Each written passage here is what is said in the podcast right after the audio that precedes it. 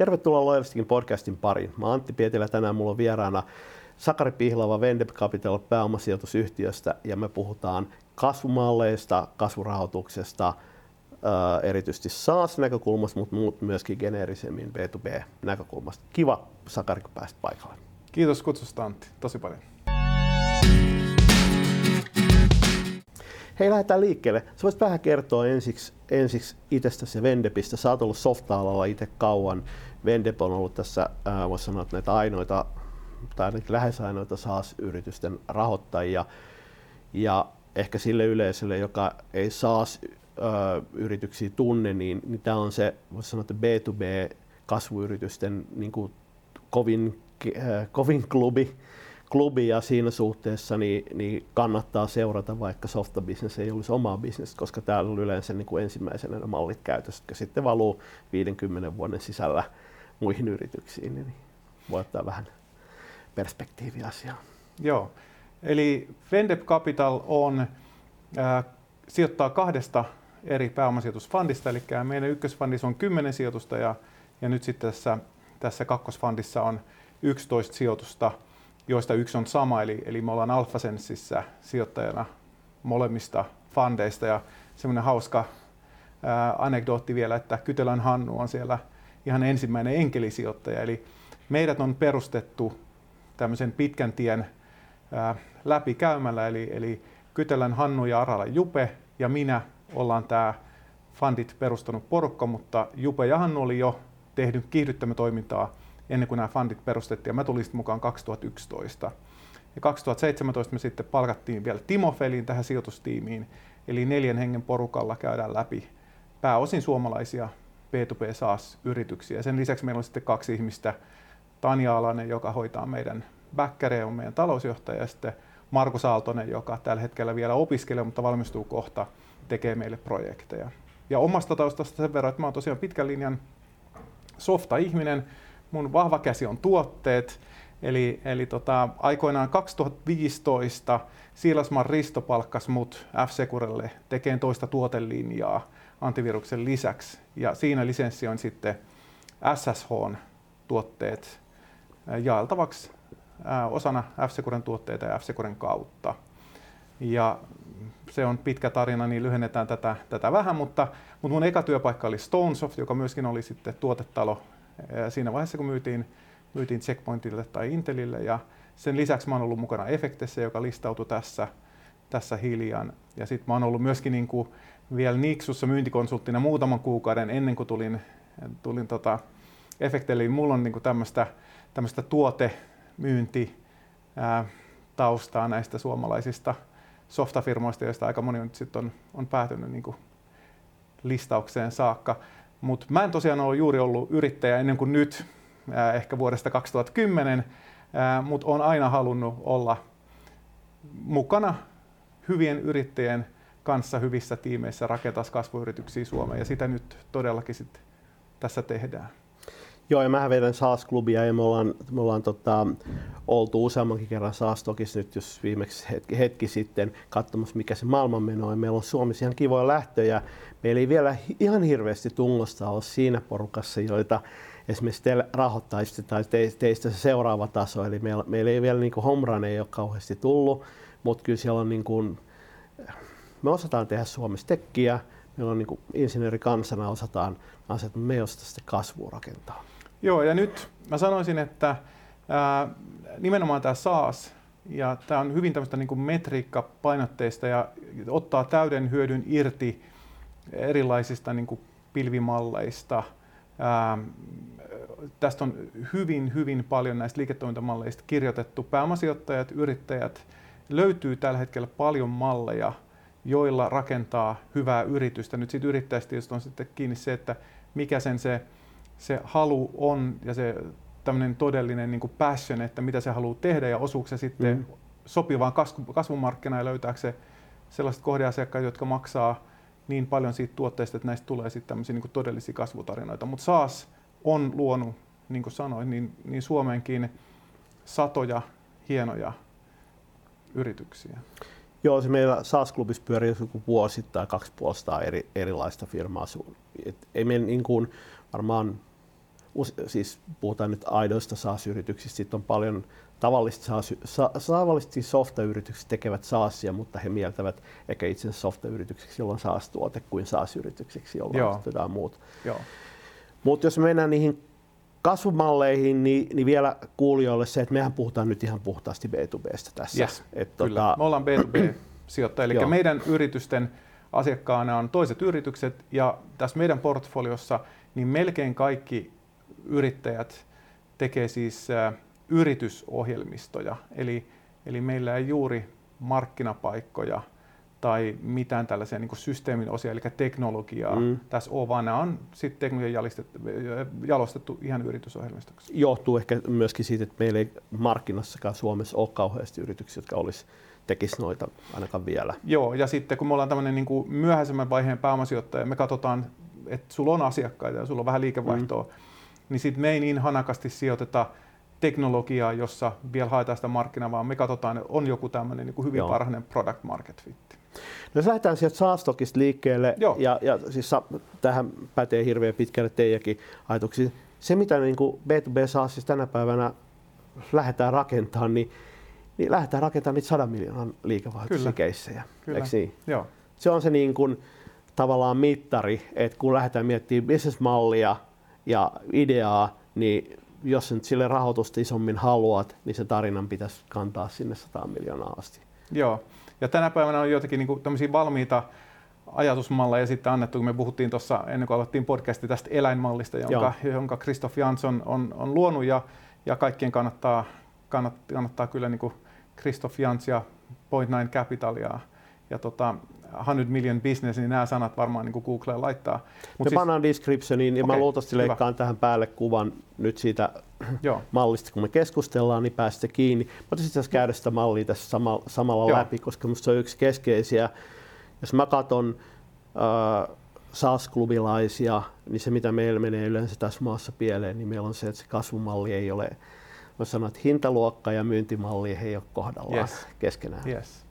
Eli, eli tämä eläinmalli, siinä on tullut nyt yksi, yksi uusi porras, mä en tiedä, onko huomannut, mutta vissiin pari vuotta sitten sitä päivitettiin niin, että sinne tuli tämmöinen valas sinne, sinne, sinne ylimmäksi, että siellä ei ole enää norsu. Että, että valas on ää, nyt ää, siis sellainen asiakas, joka on valmis maksaa miljoona ARR, eli Annual Recurring Revenue, eli, eli, eli asiakas allekirjoittaisi sopimuksen, ää, ää, joka siis niin tuo, vähin, tuo, tuo vuodessa sen niin kuin vähintään miljoona, joka sadan miljoonan yrityksen Joo. sun täytyy löytää sata tällaista asiakasta. Ja nyt joku mulle vitsaili, että ja olette ehkä muutkin huomannut tässä niin kuin viime viikkoina, niin äm, äh, tota, oliko se nyt sitten Microsoft, joka klousasi äh, puolustusministeriön, niin mun muistaakseni sen diilin koko oli cool miljardi, eli nyt tarvitaan 0,1 asiakasta tota, tavoitteeseen. tavoitteena, että sinne, sinne löytyy niin kuin suoraa, suoraa tota accountti, joka, joka voi tuoda sulle miljardin bisneksen. Siinä varmaan niin kuin, ei ehkä puhuta ARRstä, en ole varma. Mutta mut se eläinmalli siis suunnilleen on näin, että ylätasolla ää, sulla on, sul on tota, siellä elefantti, joka maksaa sulle 100 tonnia ARR vuodessa ja, ja tota, päästäkseen nyt sitten 100 millin bisnekseksi, ää, niin, niin sulta täytyy olla niin kuin, mun laskujen mukaan niin tuhat, tuhat elefanttia. Ja sitten siellä ihan alapäässä on muistaakseni kärpänen, ja, ja tota, ne maksaa kympin sulle vuodessa. Et se on sitten jo melkein niin kuin consumer, tai onkin consumer-bisnestä, että, että niitä tarvitaan sitten 10 miljoonaa. Ja, ja semmoisia markkinoita niin kuin tässä yritysohjelmistopuolella ei ole paljon. Me ollaan nyt yhdessä tämmöisessä mukana, ja mä tiedän, että Suomessa on hyviä yrityksiä, jotka on tämmöisessä mukana. Ähm, ää, silloin kun puhutaan kympeistä tai satasista, niin puhutaan ehkä sitten jostain niin kuin freelancereista. Mm.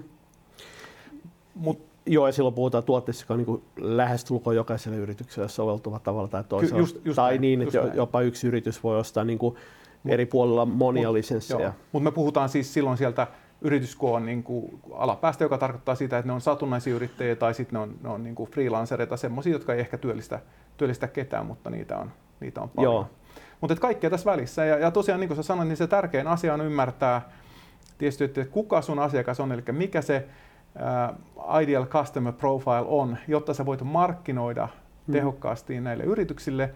Ja kun sä teet sitten vielä sen lisäksi sitä myyntityötä, jos siinä tehdään sitten jotain myyntityötä, niin tämä asiakashankinnan kustannus pitäisi sovittaa sellaiseksi, että näiden asiakkaiden hankkiminen olisi kannattavaa. Ja tosiaan SaaSissa, kun se raha ei tule heti, niin kuin se entisessä lisenssibisneksessä tuli, niin, niin tota, sitä rahoitusta tarvittaisiin mahdollisimman vähän, tai ainakin sit se rahoitus tuottaisi mahdollisimman hyvän tuloksen. Eli, eli ää, jos ajatellaan nyt tämmöisiä rules of thumb, niin, niin ajatellaan, että, että kyllä se niin kuin asiakkaan lifetime value ja sitten tämä customer acquisition cost, niin niiden suhde pitäisi olla, olla sanotaan nyt niin kuin kolme tai, tai enemmän. Että, että nämä on just näitä niin kuin sääntöjä, mitä tähän SaaS-kenttään on, on syntynyt. Eli jos sä vaikka tuhat euroa taalaa asiakkaan hankintaan, niin sun pitäisi vähintään 3000 saada niin siitä sen takaisin. aikana, aikana ja siis, jos viedään sitten vuosittaiset tuottoon, niin, niin paljonko ensimmäisestä vuodesta pitäisi kaup- tota, saada, jotta se on järkevää? No, no kyllä, kyllä mä ajattelen niin, että, että silloin kun VC tulee mukaan, niin tietysti siinä alkuvaiheessa niin se on hyvin satunnaista, on vaikea mitata, mm. mikä se asiakashankinnan kulu on, mutta sitten kun ollaan vähän stabi- stabiilimmassa vaiheessa, niin, niin kyllä se tietysti hyvä olisi, että alle sen vuoden ne, se, se asiakas maksaa ne asiakashankinnan kulut. Joo. Niin silloin sitä seuraavaa vuotta ei tarvitse enää rahoittaa, vaan, vaan se seuraava vuosi sit se, se toistuva liikevaihto, mikä sieltä tulisi, niin rahoittaisi rahoittaisi yhtiötä kokonaisuudessaan, eikä sitä ole enää sitä rahoitettu. Tämä on vain tämmöistä, tämmöistä niin kuin, ähm, hyvää bisneslogiikkaa tällä hetkellä SaaS-yrityksissä. Mä oon kuullut luvun, että puolet voisi olla sellainen, että tavallaan, että jos saat ekasta vuodesta sen, niin 50 on varaa maksaa.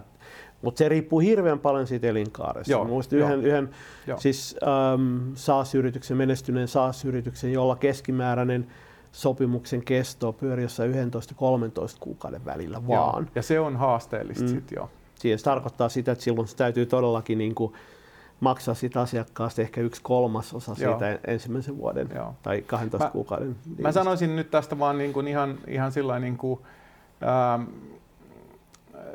karkeasti heitettynä. Ähm, tästä on paljon tutkimustietoja ja Exceleitä, mitä voi katsoa. Mutta jos sun kuukausittainen journey on yli viisi pinnaa, niin sä oot todennäköisesti myymässä silloin näitä pienempiä mm. tikettejä, sanotaan nyt vaikka semmoista niin kuin tonnin, kahden, kolmen, ehkä viiden, mutta mut hyvin suurella todennäköisellä alle 10 tonnin siis vuosi, siis Joo. tätä ARR-tuotetta. Ja siellä äh, se journey on aika normaalia, ihmiset tulee kokeilemaan, vaihtaa johonkin toiseen. Siellä niitä asiakkaitakin täytyy olla paljon, jos sä aiot sinne 100 mm. millin bisnekseen päästä. Mutta sitten kun mennään tästä, ja mä en sano siis, että se on hyvä yritys, mä sanon vaan, mm. että, että mm. tämmöisiin lukuihin törmätään. Että, et, tota, mutta sitten kun mennään siihen seuraavaan kategoriaan, jossa niin puhutaan yli 10 tonnin tuotteesta, mennään ehkä sinne sitten jo, jo niin kuin myymään tällaisille mid-market enterprise-asiakkaille, että saadaan 10 tonni, 20 tonnia vuodessa, niin siellä se journey on sitten jo pienempää. Ne asiakkaat usein sitoutuu vuoden soppariin, ei ole enää niin kuin luottokorteilta mm. välttämättä maksut. Mielellään tietysti on, että se kustannus on pientä, se, se laskutuskustannus, mutta puhutaan ehkä jostain tämmöisistä niin kuukausisyöneistä, jotka sitten on siellä kahden pinnan, kahden pinnan luokkaa. Samaan aikaan luultavasti myyntisyklitkin on Myyntisyklit on pidempi, kyllä joo. Et se, se oma lailla on usein se myyntisykli jollain lailla heijastelee myöskin sitä journey eli asiakaspoistumaa, eli jos se joudut myymään pitkään, niin todennäköisesti sillä asiakkaalla joku toinenkin joutuu myymään pitkään, eli se vaihto, ää, asiakkaan kyky tehdä päätöksiä myöskin pois tuotteesta, niin on sen verran hidas, että se sitä poistumaa, jos joku ostaa helposti, niin se todennäköisesti ehkä luopuukin sit helposti. Joo. Näin ei toki tarvi olla, mutta Näin on. usein, usein näillä on joku korrelaatio. Näin on. Ja sitten sillä on merkittävä korrelaatio, että että tota, paitsi tämä journey, niin, niin siis, että mitenkä paljon näillä asiakkailla saadaan myytyä lisää. Että mm. Jos olet semmoisessa bisneksessä, jos myydään niin kuin kympeille tai satasilla vuodessa, niin todennäköisesti niille asiakkaille ei voi olla vaikea myydä siis mitään lisää. Että, että jos ei ne asiakkaat ole sitten semmoisessa bisneksessä, ne kasvaa mm. kamalasti, joka tarkoittaa sitä, että sun tämmöinen niin ihan avainmetriikka siitä, että miten hyvä tämä bisnes, tämmöinen niin net retention, eli mikä Ähm, mennään monimutkaisiin asioihin, mutta jos katsotaan vaikka joka kuukausi tulleet asiakkaat, otetaan sieltä mediaaniasiakas ja katsotaan, että mitenkä paljon, äh, kun se tuli, niin sitä liikevaihtoa on jäljellä ää, sitten jonkun ajan mm. kuluttua, siis tämmönen, niin tehdään tämmöinen kohortti ja katsotaan, että miten se jatkuu, Joo. niin nähdään, että, että kovin usein tämmöinen niin net retentioni ei ole yli 100, vaan ne voi olla jotain 80, eli niiltä asiakkailta ei pystytä, siltä mediaaniasiakkaalta, ää, niin kuin myymään kaikkea sitä, mikä siitä churnaa. Siis tämä nyt on vaan niin kuin, ää, niin, siis eli, ma- matikkaa, mutta, mutta niin kuin ei voida olettaa, että, että, että näissä asiakkaissa semmoinen sääntö päätisi, että jos sun tuote on hyvä, niin sen asiakaspito takaa sen, että sun net on yli sata, eli että sä saat myytyä niille vielä jotain lisää, ne tulee sisään jollain, ja sitten ne ostaa adoneja tai muita, ja, ja keskimäärin, ainakin se mediaani asiakas, niin, niin ostaa sulta enemmän, niin näissä pienissä price pointeissa näin ei useinkaan ole. Joo, ja siis, jos vähän käy vielä tuota churnia, niin tavallaan on myös käsite negative churn, negatiivinen just, asiakaspoistuma, joka on juuri tämä, että uh, sulla poistuu toki asiakkaita, mutta samaan aikaan mukaan lähteneistä osa ostaa enemmän ja silloin niistä tammikuussa 2019 aloittaneista, niin, niin sulla on pari poistunut, mutta pari on neljä ostanut enemmän, jolloin se voi olla, että sun liikevaihto tai a, tota, kuukausilaskutus näiltä on kasvanut. Kyllä. Vaikka sieltä niitä asiakkaita poistunut, niin Kyllä. silloin tullaan näihin niin kuin Kyllä. sinänsä omituisiin negatiiviseen asiakaspoistuma-käsitteeseen. Kyllä. Kyllä. Paljon puhutaan myöskin land and expand-mallista, joka liittyy tähän niin kuin samaan asiaan, että pystytään Joo, sam- expandaamaan. Kyllä, ja sekin on helpompaa tehdä, jos se asiakas maksaa, ei, ei ole ihan näitä kympin ja sataisen asiakkaita, Joo. ei ole ihan näitä, näitä kärpäsiä, vaan puhutaan sitten niin kuin hiiristä ja, ja puhutaan hirvistä, niin, niin sitten pystytään, pystytään näille asiakkaille myymään enemmän ää, tota, tai sitten laajentamaan niitä, niitä, on se sitten vaikka per siitti se hinnoittelu, mutta pystytään laajentamaan niitä asiakkaita niin, että ne maksaa, maksaa enemmän. Yksi aika tota, tyypillinen meillä suomalaisissa softa- ja SaaS-yrityksissä, B2B-yrityksissä yleensä on se, että me myydään itse asiassa ei keskihintasta, vaan alle keskihintasta mm-hmm. tuotetta ja sitten me myydään sitä kuitenkin niin kuin lähestulkoon puoli enterprise-myyntimallille. Et meillä on aika, aika suuri epäsuhta siinä äh, keskikaupassa suhteessa siihen myyntimalliin. Yes. Ja lempiaiheitamme. Täällä. Lempiaiheita, joo. Ja se toimii, voisi sanoa, että kehä ykkösen sisäpuolella se joo. toimii. Uh, meillä on sen verran vähän ruuhkaa tässä kaupungissa, että se kerkeet riittävästi asiakaskäyntejä. Ja, ja bussilipulla vielä, ei niin, lentolippua. Nykyisin pääsee jo metrolla. joo, se on todella halvaksi. Joo. Mutta tästä aiheutuu se, että kun pitäisi kasvaa oman alueen ulkopuolelle, Joo. Helsingistä ulos tai Tampereelta Helsinkiin tai, tai Turusta ulos, niin, niin yhtäkkiä huomataan, että se ää, myynnin kustannus on niin kuin yli suuri siihen yes. ää, tuotteeseen. Joo. Jos mä katson edellisessä Saastokissa, niin David Skook kävi näitä, niin kuin, hän, on, hän on pääomasijoittaja kanssa, mm-hmm. kävi sitä, että minkälaisella mallilla hän lähtee katsoa noita niin kuin asiakashankinnan kuluja, että kun pitäisi kasvaa yli sen niin kuin pari, pari kolme myyjää, että mennään sinne kymmeneen myyjään muuten, niin tota, suoramyynnissä, siis normaalissa kenttämyynnissä kevyimmilläänkin, niin asiakashankintakulu pyörii 25-75 tuhannen nurkilla. Joo. Myy siinä sitten viiden tonnin tuotetta, jos sun ja tässä, tota... puhutaan, tässä puhutaan vielä, David Scogin tapauksessa puhutaan varmastikin niin enterprise-yritykset, jotka myy Amerikassa, jossa on erittäin hyviä ostajia. Niitä ei mm. kyllä enää saa puhelimella kiinni, että niitä mm. täytyy tavoitella muulla tavalla. Pohjoismaissa vielä saa. Siitä nousee kustannukset, sitten niiden luokse usein joutuu lentämään. Mutta tietysti tänä päivänä meillä on erittäin hyviä markkinointimyyntimalleja, joilla sitä kustannusta voidaan tosiaan laskea johonkin ehkä sinne 25 tonniin. Että välttämättä se se 75 tonnin asiakashankintakulu tulee ehkä siitä, sit, kun sun myyntisykli alkaa olla niin kuin yli kuusi kuukautta, mm. ja siihen tarvitaan joku tekninen todistelu, eli, eli sinne ei, ei riitä, että, että asiakkaan tapaa myyjä, vaan sieltä täytyy tulla ehkä toinen tai kolmaskin tapaaminen, jossa rakennetaan sitten se tuote osaksi jotain ratkaisua ja siinä tarvitaan jotain teknisempää mm. ihmistä ja sitten se myynnin kulu alkaakin yhtäkkiä nousta ja sitten sen hinnan pitäisi nous, myöskin, myöskin niin kuin nousta. Meillä softapuolella on niin karkeassa sellainen näppisääntö, jos mä kuuntelen niin kuin satoja yrityksiä, yrittäjiä tavannut, niin keskimäärin myyntisykli ehkä 6-8 kuukautta.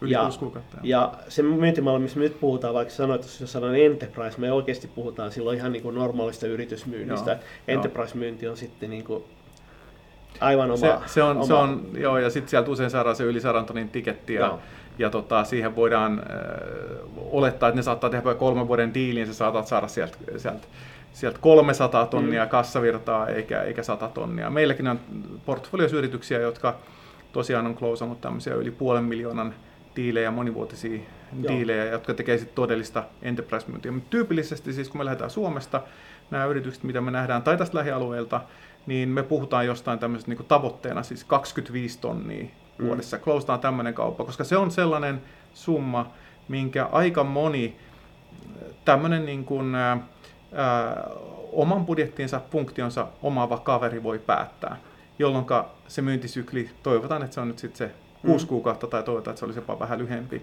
Ja nyt jos sä rakennat sitten tästä 100 millin bisnestä, niin nopealla matikalla kerrotaan se neljällä tuhannella, eli sun pitäisi löytää 4000 asiakasta, jotta sä päät 100 milliin. Ja nyt jotta sä et sitten tarvi niin kuin 100 milliä rahaa, niin sun pitäisi löytää sellainen myyntimalli, jossa ää, nämä asiakkaat pystyttäisiin sitten hankkimaan jollain niin kuin pienemmällä kuin 75 tonnia kululla.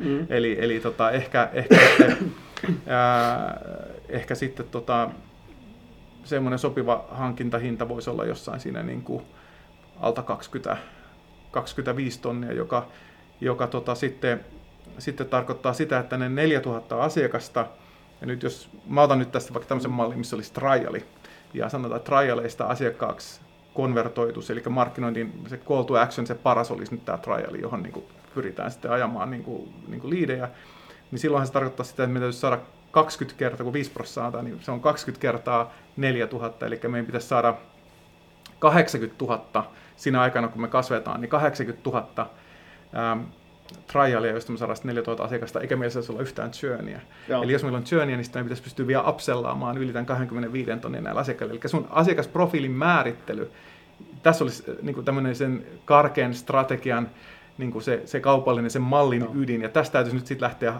miettimään sitä, että millainen se meidän tuote on, jotta meillä on featureita, joita me myydään upsellissa, koska meidän journey kuitenkin tulee olla joitakin kymmeniä, 20 prossaa tai 15 prossaa. Ehkä alkuun Suomessa ei ole sitä ei lainkaan, kun sä voit käydä aina korjaamassa kaikki ongelmat tosiaan tässä kehän sisäpuolella.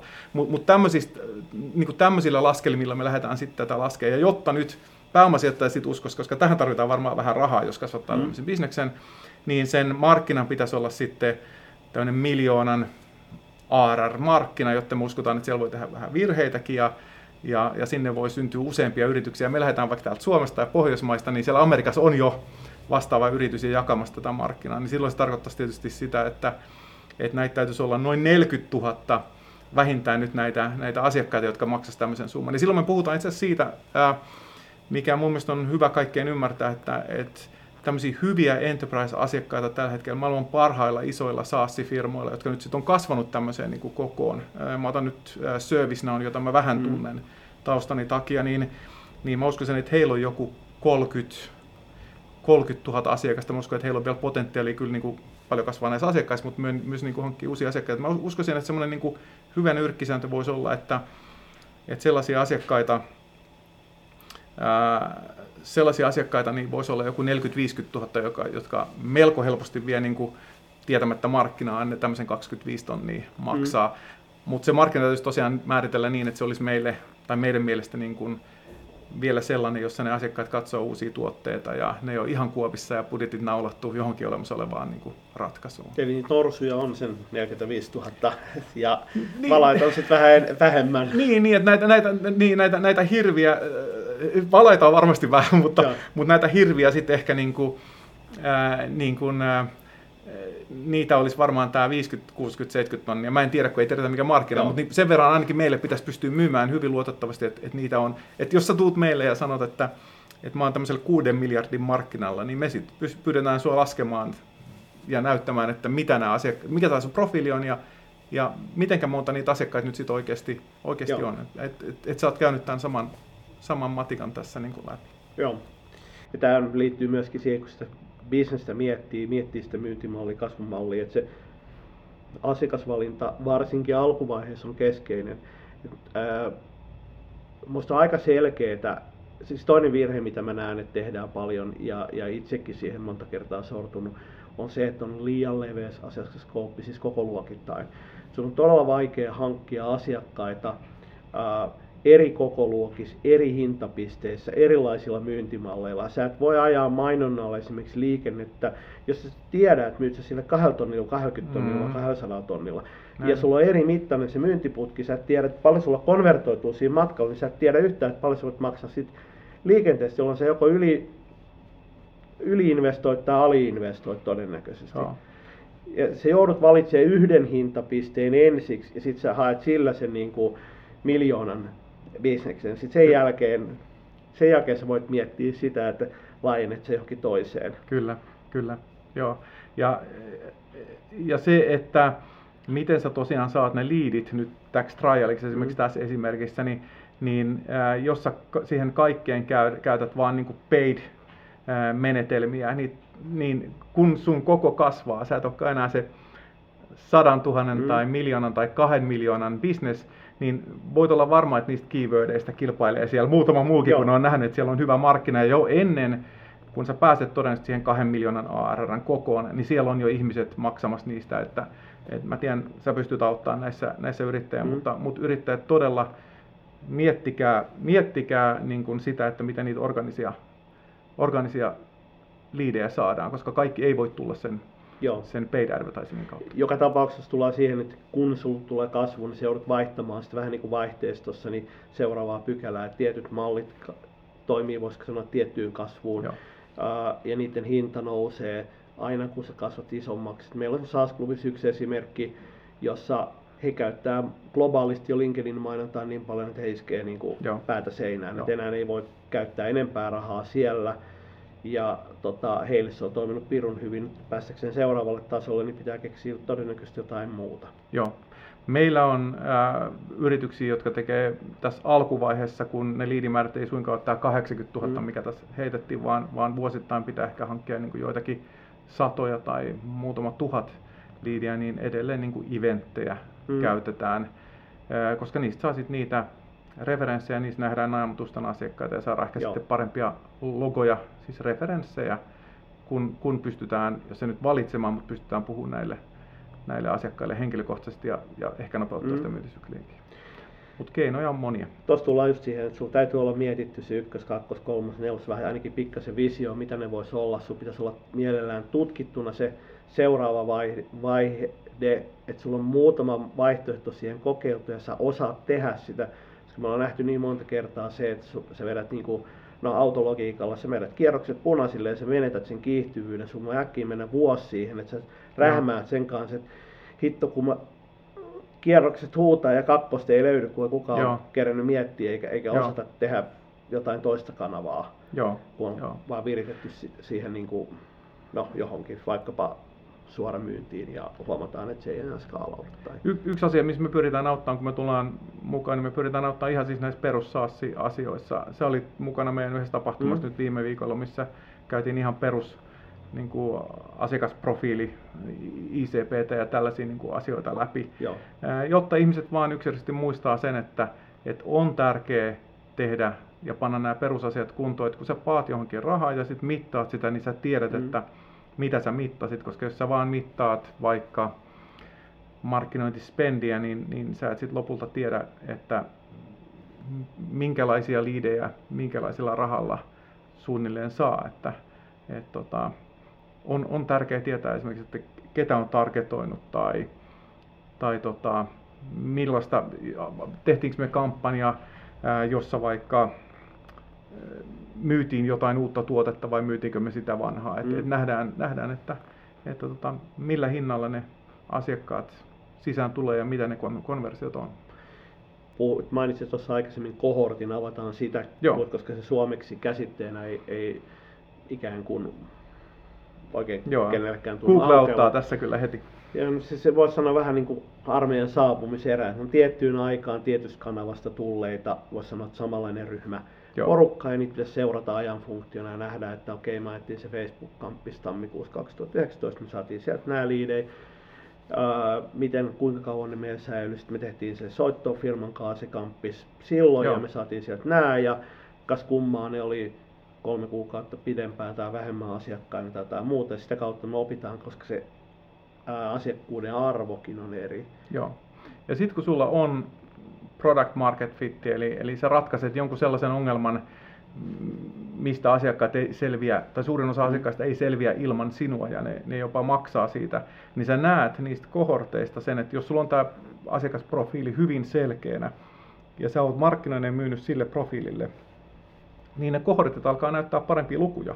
Eli, eli tota, jos sulla on ollut ennen vaikka niin, että, että pari ensimmäistä kohorttia ottaa tämän kuukausi, kuukausi saapumiseriä, niin, niin tota, sulla on churnannut vaikka ekassa kuukaudessa 15 pinnaa, jos sä mitaat nyt asiakkaita tai revenoita, mitä sitten mittaatkin, mm. mutta, mutta sanotaan, että sulla on churnannut 15 pinnaa sun asiakkaista, eli sulla on joku tämmöinen tämmöinen jo niin kuin, äh, isompi data, niin nyt jos sä osut äh, paremmin siihen sun target-asiakkaaseen tai se sun tuote paranee tai tosiaan se, se paremmin osuminen olisi sitä markkinoinnin mm. tehokkuutta esimerkiksi nyt. Ne, ne liidit vaan on parempia, ne asiakkaat on just sellaisia kuin me halutaan. Tai sitten ää, sä testaat hinnoittelua ja sun hinnoittelu muuttuu, mutta sä rupeat näkemään, että hei se ei ole enää 15 prossaa, vaan se on 14 prossaa, se on 13 prossaa. Ja sitten ehkä mitä pidemmälle ne kohortit menee, niin sä rupeat näkemään, jos me nyt seurataan asiakasmäärää, että, että ne tosiaan churnaa hitaammin, eli, eli siellä kohortin lopussa niin ne luvut alkaa olla joka kohortilta. Ihmiset kun ei näe nyt tässä, mä näen silmin mm. edessä kohorttia, mutta, mutta ne luvut alkaa olla niin kuin parempia, mm. parempia siellä loppupuolella ja paranee, paranee koko ajan mitä tuorempi kohortti. Meillä silloin, on. silloin se tarkoittaa sitä, että sä opit siinä kyseisessä niin kuin segmentissä uh, paremmaksi ja samaan aikaan rupeat ehkä tunnistamaan, että uh, okei, okay, missä segmenteissä sä et opi Joo. paremmaksi. Me, me eilen, mä en mainitse tässä nyt yrityksen nimeä, mutta, mutta me eilen toimistolla Felinin Timon kanssa katsottiin yhden meidän yrityksen, joka on siis tehnyt valtavasti töitä. Silloin nyt niin kuin, hirveän paljon, paljon asiakkaita ja, ja pipelinekin on niin kuin, koostuu valtavasta asiakasmäärästä, eli siis näihin mittauksiin voi luottaa, mutta katsottiin vaan kun ne on vihreällä värillä, näyttää mm. tummemmalla vihreällä sitä, että mitä isompi prosenttiluku se on, niin, niin, niin katsottiin tuossa viimeinen ää, oliko nyt sitten yhdeksän kohorttia, eli olisiko nyt sitten sattumoisin tämän vuoden, tämän vuoden kohortit, niin, niin oli kyllä tumman vihreitä meinaan tässä, että siellä on, siellä on niin kuin tänä vuonna osut kyllä, kyllä jonkun, jonkun näköiseen niin kuin, ää, asiakassegmenttiin, mm. joka nyt sitten, sitten tota, ää, en muista oliko siinä dollareita vai oliko siinä asiakasmääriä, mutta, mutta toimii paljon paremmin kuin aikaisemmin siinä tapahtuu myöskin se, että se asiakashankinta rupeaa jo kaventua, että sieltä rupeaa lähteä ne, niin kuin voisi sanoa, kategoriat pois. Joo. Ja sitten sä rupeat eksperimentoimaan niin kuin lähempänä sitä oikeaa pallokenttää ja pikkuhiljaa se rupeaa osumaan maaliin. Et ensiksi sä sieltä niin pelaavat jossakin, jossakin katsomon puolella niin sanotusti, ja sitten kentällä ja pikkuhiljaa sä rupeat tajua, että tuolla se maali on, ja sit, sitäkään, sit, sitäkään ei kenenkään pitäisi niinku vältellä siis mm. katsomasta niitä, niitä kohortteja. Se on ihan normaalia Pitää vaan saada paljon asiakkaita, paljon liidejä, jotta Joo. nähdään siitä datasta, että mitä päätöksiä meidän pitäisi tehdä. Paikka niin, että, että tosiaan nyt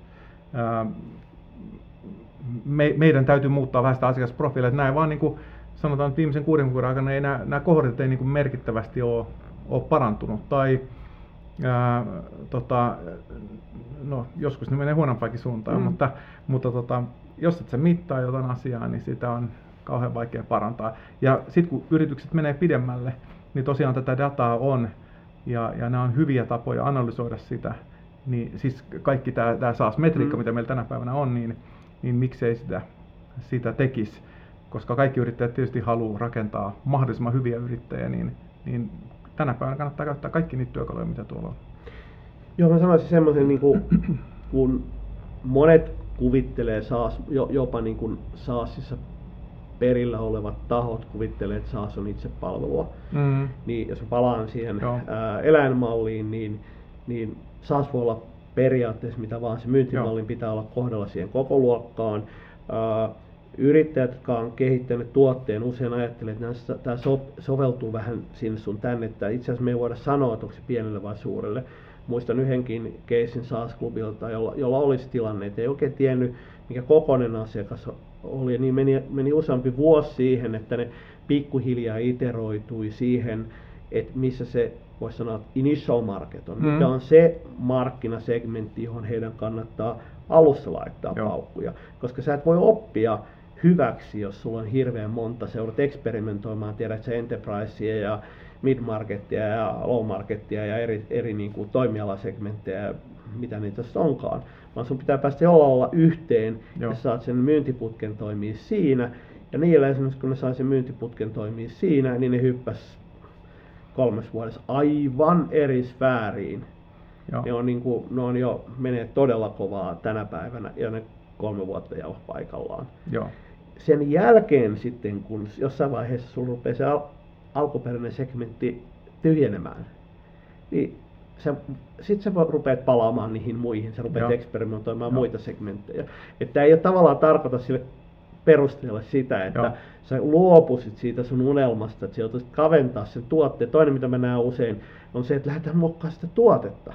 Niin tässäkin tapauksessa se tuote muuttunut mihinkään, vaan myyntimalli Joo. kaventui. Joo. Koska sä voit tarvitse sitä leveätä tuotetta sitten myöhemmin, Joo. kun sä laajennut siihen seuraavaan Joo. segmenttiin.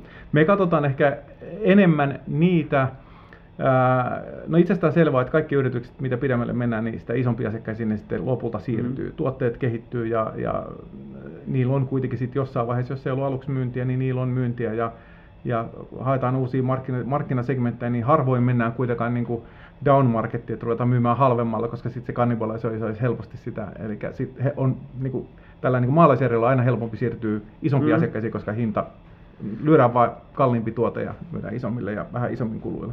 Mutta siis me pyritään löytämään ää, pääsääntöisesti semmoisia yrittäjiä, jotka keskittyy markkinoihin ja semmoiseen asiakasprofiiliin, jos puhuttaisiin kuitenkin useiden satojen miljoonien niin kuin ARR-markkinasta. Eli tämä, tämä tota, sanotaan nyt, jos valitsee tämmöisen tosiaan tämmöisen niin kuin 25 tonnia tai, tai 2500 vuodessa ää, olevan tuotteen, niin sitten sillä segmentillä, sillä target-asiakassegmentillä olisi niin paljon niitä asiakkaita, että päästäisiin johonkin, ää, jos se on kovasti kasvava markkina ja me nähdään, että se on, se on kuitenkin tämmöinen niin kuin uusi innovaatio, niin ehkä me ajateltaisiin, että pitää päästä johonkin 300-500 miljoonaa ARR ja sitten me uskotaan, että, että tota, sen seuraavan 5-6 vuoden aikana se markkina kasvaa varmasti yli miljardin, että se on niin keskeinen niille asiakkaille, mm. että, että tota, muutkin herää siihen tarpeeseen. Ää, koska sitten on vähemmän riskejä siitä, että me ollaan rahoittamassa tilannetta, jossa me sitten rakennetaan pahimmassa tapauksessa uusi tuote, eikö niin, Mm. ja lähdetään kokonaan tekemään jotain uutta, mitä kukaan ei tiennyt siinä alussa, ja me kaikki opitaan paljon. Tai sitten, että, että hei, yrittäjällä on loistava tuote, mutta meidän täytyy yhdessä löytää ehkä parempi strategia, parempi, parempi asiakaskunta, niin sekin on haasteellinen tilanne, koska mekin ollaan vaan 36 millin fundi, Mm. ja, ja ei, ei, ei, siinä- ei tässä voi kuitenkaan tehdä niin kuin montaa vuotta rahoittaa sitä ää, tämmöistä niin kuin asiakas product market fitin Joo. rakentamista, että et sinne, sinne päämarkkinoille pitää päästä kumminkin kohtuun nopeasti. Mä ajattelen, että noin 18 kuukautta, niin sulla pitäisi olla tämä A-kierros. Ja jos mä avaan nyt nopeasti Mm. tässä niin kuin, tätä meidän vaihetta, eli seediä, niin seedissä sulle ei tarvitse olla kauheasti mitään. Me on sijoitettu pre-revenue-yhtiöihin, mutta me ei pääsääntöisesti niitä vielä katsota. Me katsotaan semmoisessa vaiheessa, kun sulla on joku 30 tonnia tätä MRR, Eli taas avataan mulle siis kuukausittain toistuvaa toistuvaa liikevaihtoa, joka tarkoittaa... Kerta, kertalaskutukset, vaikka asennustyöduunit, niitä ei lasketa. Yes, just niin. Ja jos myy näitä, näitä tai ajattelee tämmöisenä niin asiakkaalta tulleena vuosi liikevaihtona, mm. niin silloin me puhuttaisiin jostain niin kuin puolen millin, vai vähän vajaasta puolesta millistä.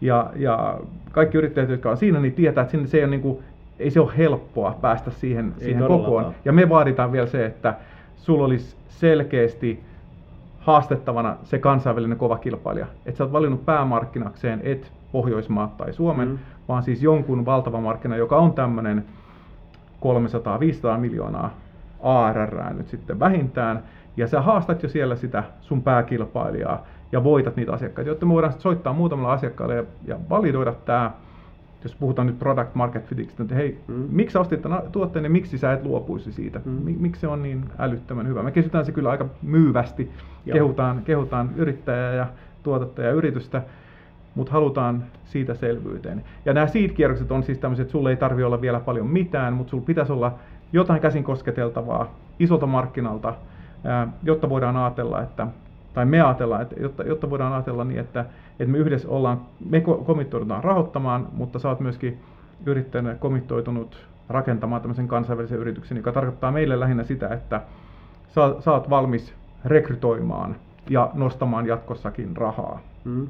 Ja nyt nämä seed-kierrokset Suomessa ehkä perinteisesti, niin ne on tämmöisiä ää, millin tai vähän alle millin kierroksia. Toki meillä on loistavaa, meillä on Tekes Suomessa ja, ja sitten meillä on ollut jonkun verran tätä Euroopan niin kuin, pankkirahoitusta, jota ainakin nyt Nordea ja muutama muukin pankki on jakanut, niin näistä kierroksista on tullut sitten ehkä rahoituspaketeiltaan kuitenkin sellaisia milli puolitoista. Ja jos sulla on nyt puoli milliä liikevaihtoa, niin sä puhut jo kahden millin rahoituksesta seuraavalle vuodelle, mitä sulla on käyttö. Jos sä stretchaat sitä runveita, myyt taas sen, ei churnakaan sitä, myyt sen mm. puoli milliä, teet puoli milliä lisää, niin sulla on kaksi puoli milliä. Eli me ajatellaan, että noin kaksi, kaksi puoli milliä sulla yrittäjänä on noin 18 kuukautta aikaa käyttää myyntiin, markkinointiin, rekryihin, tuotteeseen, jotta sä rakennat ää, tämän matikkamallin, mistä tässä puhuttiin, mm. mutta valitset sen asiakasprofiilin, keksit sille sen, sen keskihinnan, myyntisyklin pituuden, mittaat vähän, että mikä sun journey on, mikä, mitkä sun konversioluvut on, ja voidaan pitchata siinä seuraavassa vaiheessa tämmöinen toistettava business, joka sitten mielellään olisi jo yli miljoona tätä ARR. Mm. Ja meillä nyt alkaa olla niin kuin melkein kaikki yritykset sen rajan yli tai, tai siinä rajalla, mitä, mitä, mitä ollaan tehty, niin siellä seuraavassa vaiheessa on sitten se suuri haaste, jonka noin sanotaan nyt sitten 30-40 pinnaa yrityksistä, jotka todella kasvaa nopeasti, saavuttaa. Eli tämmöisen noin 5 miljoonan euron A-kierroksen, jossa sitten puhutaan siitä, että, että se raha tulee aika paljon siihen, että nopeasti rekrytoidaan se tiimi, joka tämä nykytiimi, sen pitää tehdä millistä kahteen, koska Joo. siinä on se onboarding ja täytyy aina muistaa, että et, et sä et niinku voi palkata tämmöistä rainmakeria. Se rainmakeri tulee rekrytoimaan, onboardaamaan, tekemään, tai ne, ne uudet kaverit tulee tekemään asioita, mutta ne vaikuttaa vasta sitten siihen seuraavaan vaiheeseen. Eli todennäköisesti se vuosi sen rahoituskierroksen jälkeen mennään aika lailla niin vanhan tiimin opein vanhalla strategialla. Sitä päivitetään ja sitten pitäisi lähteä kasvaan melko kiivaasti. Ja nämä A-kierrossijoittajat ehkä ajattelee tämmöisellä horisontilla kuin viisi vuotta. Mm-hmm. Et seuraavan viiden vuoden aikana meidän pitäisi sitten olla sellaisessa kokoluokassa, millään sadas miljoonassa, josta me pystyttäisiin sitten tekemään tämmöinen niin kuin unicorn exitti. Ja, ja siihen tarvitaan kyllä sitten vielä lisää rahaa. Ja se tarkoittaa sitten, että nostetaan tämmöinen B-kierros. Ja, jos A-kierroksessa nyt sitten valuaatiot olisi jotain 15 40 miljoonaan taalaan, mitä nyt niin kuin mm. ehkä me ollaan, me ollaan nähty. Se 15 milli voi olla niin kuin alhainen, jos sä oot oikein niin kuin stellar-firma, mutta, mutta thereabout, niin B-kierroksessa ollaan sitten 40 millin toisella puolella ja, ja puhutaan liikevaihdosta, jotka on sitten jotain niin kuin kolmesta neljästä millistä ylöspäin. Et puhutaan niin kuin siitä, että, että me ja se yrittäjätiimi tehtiin, tai he teki millin, ja sitten yhdessä tehtiin siihen kahteen milliin. Nyt nämä palkatut ihmiset ja se, se nykytiimi ja nämä uudet sijoittajat on jäsenut meitä tekemään sinne neljään milliin, niin nyt me otetaan sitten tällaisia niin kuin isoja, isoja pääomasijoitusrahastoja, jotka voi rahoittaa meitä vielä useita kierroksia, jos mennään sinne unicorniksi, mutta, mm. mutta siinä voidaan ajatella, että, että tota, ehkä viiden millin sijaan me nostetaan nyt sitten yli 10 miljoonaa, tai meillä oli tässä yksi rahoituskierros, joka nyt oli just tuossa Alpha Sensissä, niin se oli 50 miljoonaa, että, että nostetaan oikein paljon rahaa ja lähdetään sitten rakentamaan kasvua sellaisella kassalla, joka on melkein jo tämmöinen entinen niin kuin pohjoismainen listautumiskassa.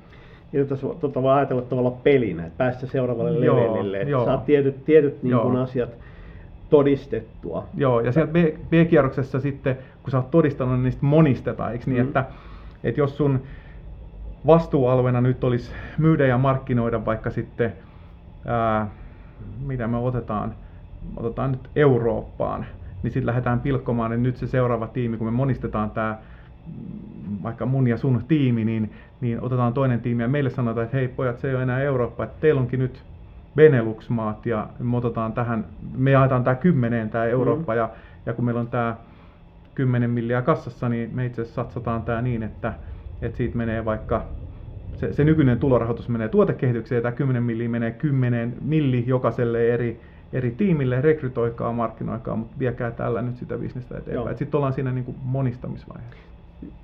Solun jakautuminen, puhutaan myyntisoluista, löydetään sellainen yksikkö, joka voidaan niin kuin tavallaan toistaa. Sen sijaan, että sitten tulee hirveä organisaatio, niin tulee tavallaan soluja, jotka jollain lailla kuitenkin pystyvät itse itse toimimaan siellä sitten vaikka Benelux-maassa, Joo. mutta siinä on se, ne tyypit, joita siihen tarvitaan. Joo, ja jos ei me ollakaan löydetty sit sitä, sitä tota, monistettavaa, toistettavaa solua tässä, tässä A-kierroksessa, niin ehkä sitten meidän pitää tehdä toinen A-kierros tässä. Että pitää mm. tehdä tämmöinen niin kuin kierroksen ekstensio tai, tai ottaa pieniä aikalisia ja vielä hieroa sitä, sitä tota, ää, nykyistä mallia, jotta me ollaan varmoja siitä, että, että me pystytään sitten lähteä niin kuin monistamaan tätä meidän konseptia.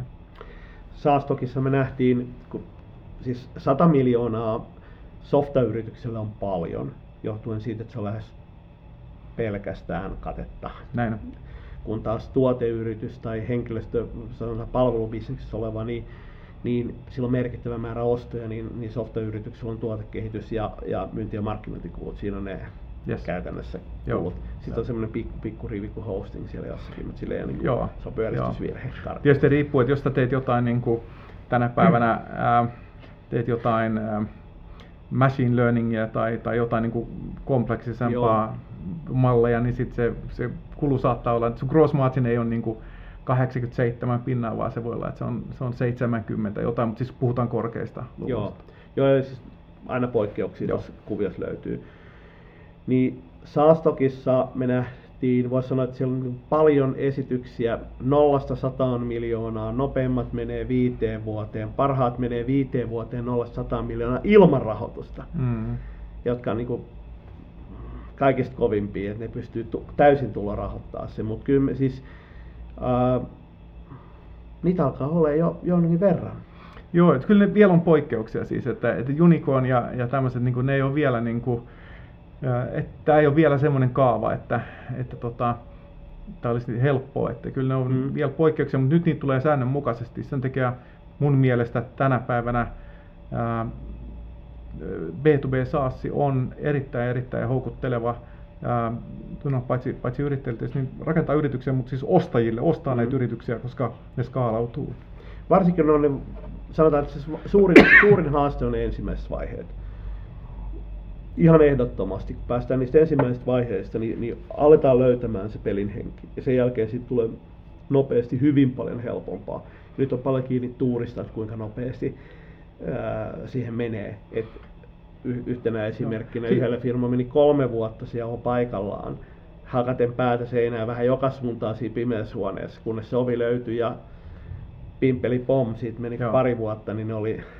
Vähän niin kuin urheilussa, niin, niin vaikka sitten tulee helpompaa, niin tänä päivänä on välineitä ja metodeja ja valmentajia, jotka voi, voi tehdä niin kuin keskivertoa parempia urheilijoita jokaisessa maassa. Mm. Ja nyt jos me katsotaan, katsotaan sitten aivan huippuja, niin, niin tota, kyllä niiden pitää oppia treenata niin kuin todella kovaa ja, ja, ja niin kuin kehittää sitä, sitä toimintaansa koko ajan, jotta ne sitten pysyy siellä siellä niin kuin kategorioidensa kärjessä. Eli kyllä siitä on, niin kuin, siitä on hyöty, mä en tiedä, tämä ei nyt ehkä paras urheiluanalogia, mutta, mutta kyllä siitä on hyöty, että sä löydät ne sen target-asiakasprofiili ja hintapisteet mm. ja muut, mutta mut et, mut et voitat sen, sen Euroopan mestaruuden tai maailmanmestaruuden, mutta oot tämmöinen kategoriasi johtaja, ää, jota muut joutuu sitten seuraamaan.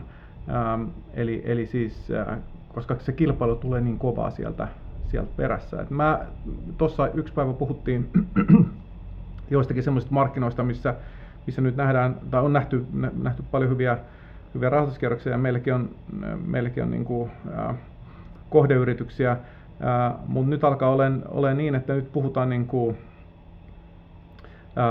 samoista yrityksistä vähän eri termeillä, niin kuin positioidaan kategorioiden sisään, että joillakin markkinoilla alkaa olla vaan mä nyt viittaa AI, mä en muista ihan tarkkaan, mitä markkinoilla me katsottiin, mutta kun sä katsot tämmöisiä niin market mappeja ja katsot startuppien määriä, niin, niin tämä helppous myös johtaa siihen, että, että tulee todella paljon yrityksiä ja yhä tarkemmin ja tarkemmin joudutaan hakemaan sitä omaa positiota, mm. omaa asiakaskuntaa, mm. value propia, joka tarkoittaa sitä, että meidän täytyy todella olla huippuja siinä, mitä me tehdään. Ei vaan se, että meillä on yksi tuote ja me löydettiin hyvä markkina, vaan vähän ja päästä siellä on monta kilpailua. Jos kilpailu on, kilpailu on niin kuin pahimmillaan kyllä todella kovaa myös. Sille, se ei ole helppo.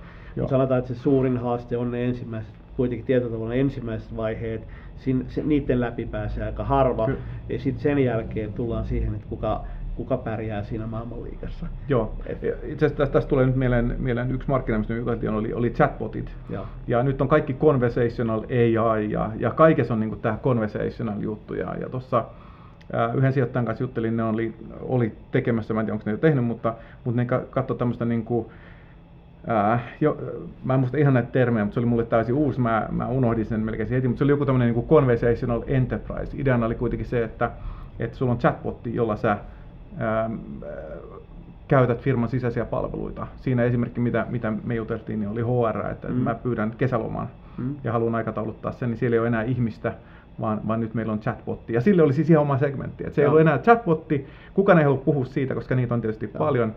Nyt me haluttiin olla tämmöinen niin kuin conversational enterprise jotain. Mä oon unohtanut sen termin. Tämä siis... Mutta on hyvä esimerkki siitä, että mistä niin kuin initial market tai jopa se lopullinen market Joo. löytyy. Että se ja voi hei, olla...